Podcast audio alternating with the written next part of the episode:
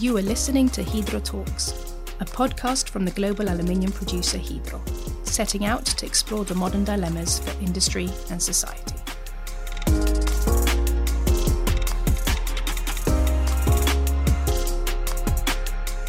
Welcome to this special episode of Hydro Talks, in which we bring you highlights of a program from the Nobel Peace Center in Oslo and Hydro, the aluminium and energy company.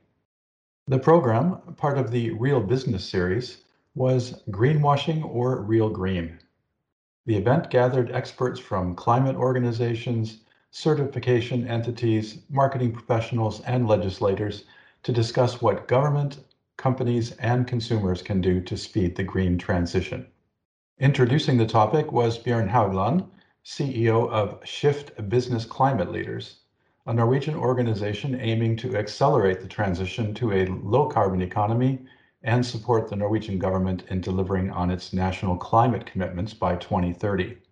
Haugland spoke with, among others, Doreen Fedrigo of Climate Action Network Europe, Line Jakobsen Hammer, Sustainability Manager with the classification and certification company DNV, and Hilde Kallevig, Head of Brand and Marketing in Hydro, which co-sponsors the Real Business series.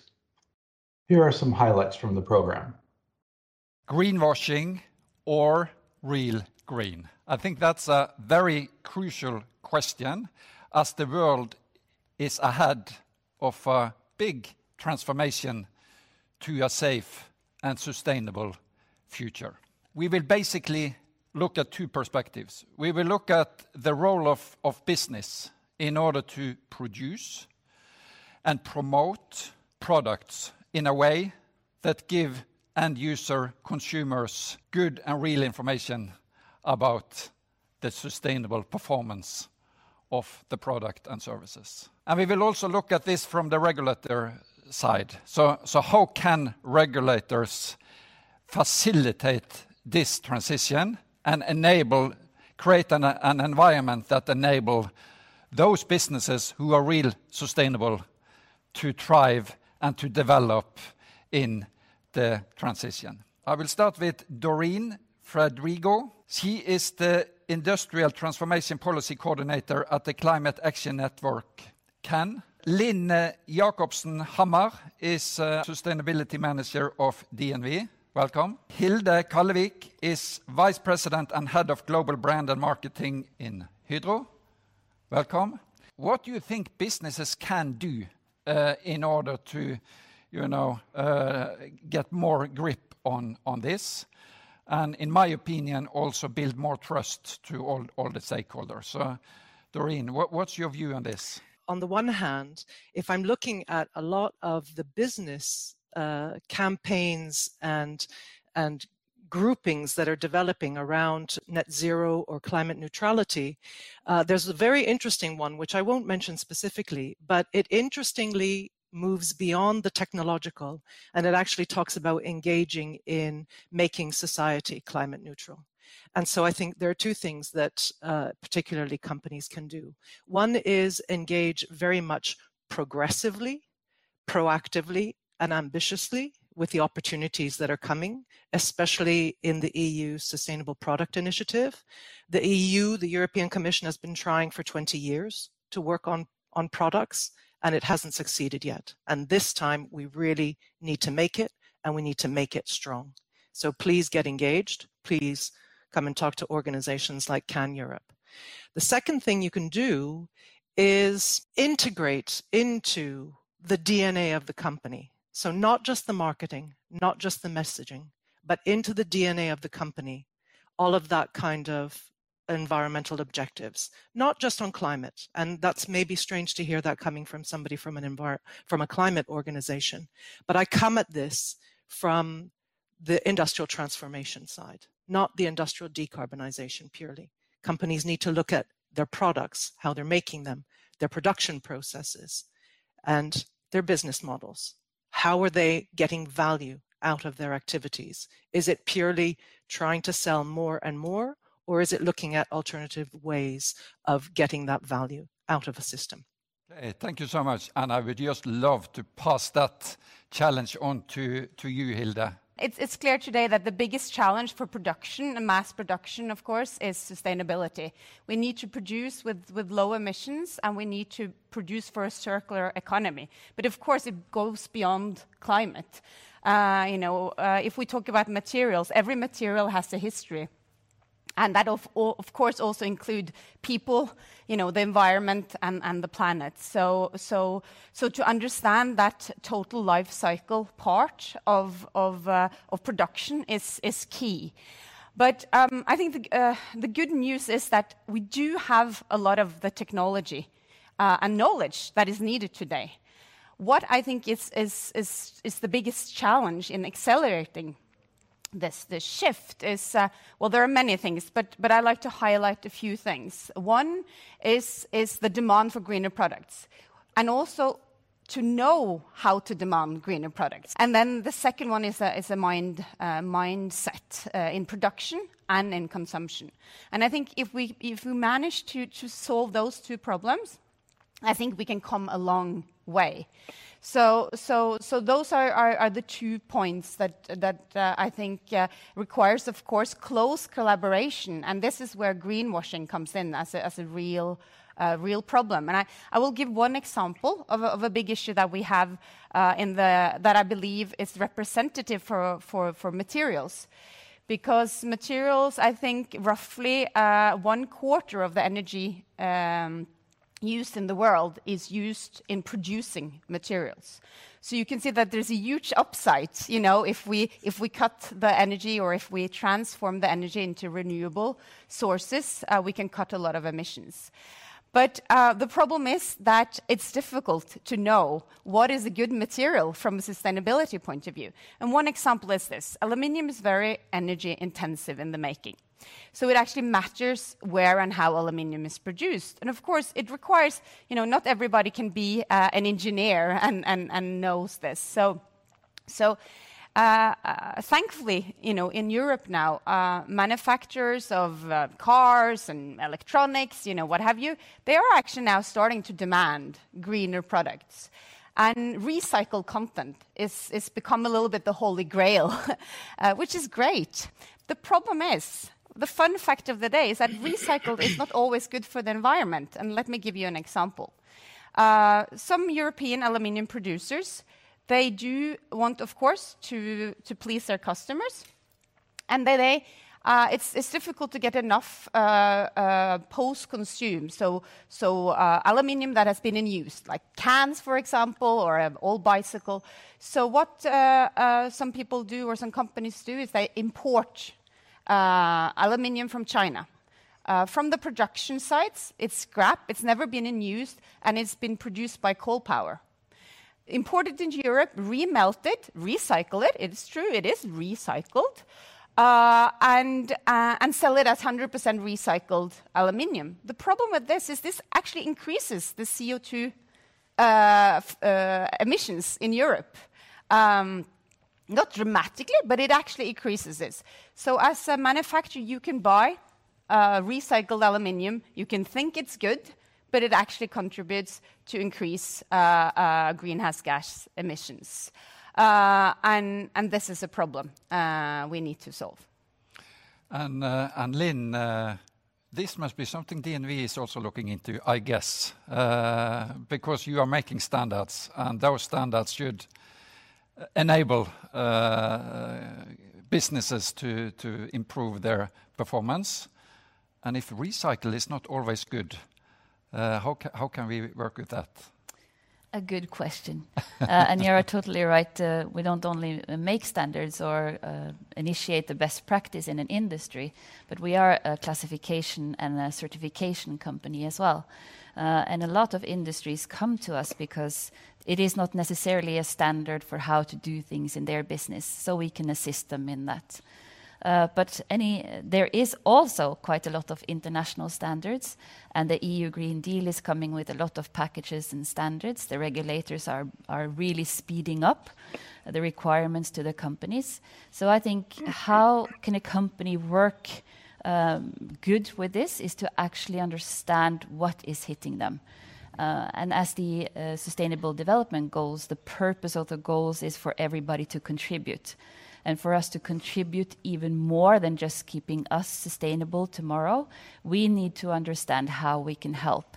And then we need to look at other sources for information, both on what are actually happening where in the countries where materials are produced, uh, because this will become the company's responsibility. The company will have a total responsibility of the entire value chain when it comes to all the reporting that is being required. So it's important that a company understand how everything they do affects the environment, uh, how everything they do affects the social uh, area, and then take this into account when they create their strategy. And I encourage companies to actually do this because it's not only a, a tiresome or a cumbersome process, but it can bring good, um, good strategic uh, purposes. It can build culture in a company, and you can actually understand how risks can turn into opportunities. So I think there's a great opportunity in this landscape. Uh, and I'm really happy to see that the regulators are coming with more and more standards so that we get a common way to work. Uh, and also on the reporting side, because on the reporting side, that will give requirements to the strategic side and how to implement this in the companies. What I hear is that you agree with Doreen, that businesses need to engage more. Yes. But I'm not sure if you are precisely answering, Hilde the need to decide, you know, recycle. Is recycling always good, or is it, like Hilde said, you know, areas where, you know, we, need to look at a broader picture to, basically understand the total, in this case, emission? Yes. Uh, I think that's uh, a company's responsibility to actually go beyond, to actually go back to the ones who produced and ask, where, how did you actually produce this? What kind of energy source did you use when you produced it? So not take it for, for granted that the is is actually recycled, but ask the right questions yeah. uh, and not stop at that. Be persuasive. Uh, get the information you need because you are at the end responsible for it. So that means that you need to take that approach and really go into the deep. From my view, also working with the, topic of greenwashing, uh, I think it is, so important for the business side to really take responsibility themselves because this is all about trust. And I think trust is all about, you know, how you, build your competitive advantages. so I think it's a, it's a big upside here. Doreen, then I will also hear more about your um, uh, reflections on how regulators can, you know, enable a better environment for businesses to accelerate the transition, please? I think what particularly strikes me is that although companies are individually trying themselves to uh, you know green their products or you know improve their production processes and and sometimes fixing these public objectives of let's say 100% recycled whatever material um, the reality is i think a lot are still struggling um, in in a vacuum because we don't have structure. We don't have something that is saying uh, explicitly, and here I come back again to EU legislation. This is where sustainable policy is, or products should be heading. These are the kinds of things that we need to take into consideration. And that also includes holding to sometimes or multiple opposing issues. You know do we do we balance more towards climate? Do we balance more towards the types of materials that we're using because some are more easily recyclable than others? That it's that's not easy to do not only just in a kind of regulatory or public policy vacuum but also in a societal vacuum. I think the more structured an approach a company can take. So, as we've heard, looking across, uh, you know, the whole range of environmental impacts a company can make, the more structured an approach get, that gets taken, that gets taken into a company's strategy and business case, and then publicly communicated, realizing that you then stray quite quickly or quite easily into the greenwashing. Thank you. And, and I think what Doreen said, Hilde, is. Uh, play well with, with your thoughts, but because I guess that some of your competitors uh, selling recycled products, uh, maybe with a higher uh, carbon in intensity than, yourself, yeah. might get some benefit in the marketplace. So Yeah, for sure. And, and of course, I have to say, you know, of course, Hydro, we're a company, we're represented in the whole value chain. Aluminium starts with mining, and of course, uh, every material, as I said, has a history, and there's a lot of things to discuss about, you know, mining in the in the rainforest too. So I'm not going to say that uh, that we are better uh, better than the rest in, in, in every aspect, but where I do believe that uh, uh, my company and other companies as well um, that that I would say are leading the way. The DNA aspect is that uh, uh, that we, we we do feel a, responsibility for uh, for extracting and mining and producing in a responsible way, and this is really embedded in our organization, uh, which I think is is important. But I have to say, back to what uh, uh but, uh, what Doreen is saying, is that we also have, of course, we need to earn money, and we are in a competitive landscape here and now. You know, it's about you know uh, next quarter next year. And, and, and, and as responsible for marketing, I hear this every day. I'm, faced every day with customers who say, Oh, your competitors are offering me 100% recycled, or they are offering me uh, um, this carbon footprint that is half of what you're offering. Why can't we also calculate in this way? And then we say, No, we can't calculate in this way because we are calculating the whole value chain, you know, from mining, transportation, production, refining into the end product. But the reality is that we, we, in some markets, are actually losing business because of this. Mm -hmm. And, and then what to do? And of course, I'm very proud to say that I do believe that we are doing the right thing. We, we are not, and we're spending a lot of time educating our salespeople to, to say that, but you should turn this to your advantage. You should say to your customers, but from us, we, you're, getting the, you're getting the full picture, and in the long run, this will help you. But, but of course, and we, we are a large organization, 35,000 people, I'm sure that we are doing greenwashing as well. I'm sure there are customer meetings where our salespeople as well are, are tempted, you know, to say, but yeah, you know, uh, we will give you this and it's, it's 100% or whatever. But, but, but so I would say that my, um, you know, uh, challenge to the regulator is that we need to make sure that this isn't too slow because it's here and now. You know, mm. this is where the competition is today, uh, so we and, can make a change. And you are welcoming uh, somehow more fair regulatory framework, which yes. enable everybody kind of to compete on the same uh, same premises.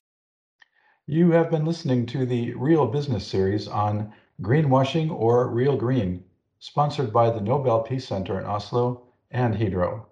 Thanks for tuning in to the Hydro Talks podcast.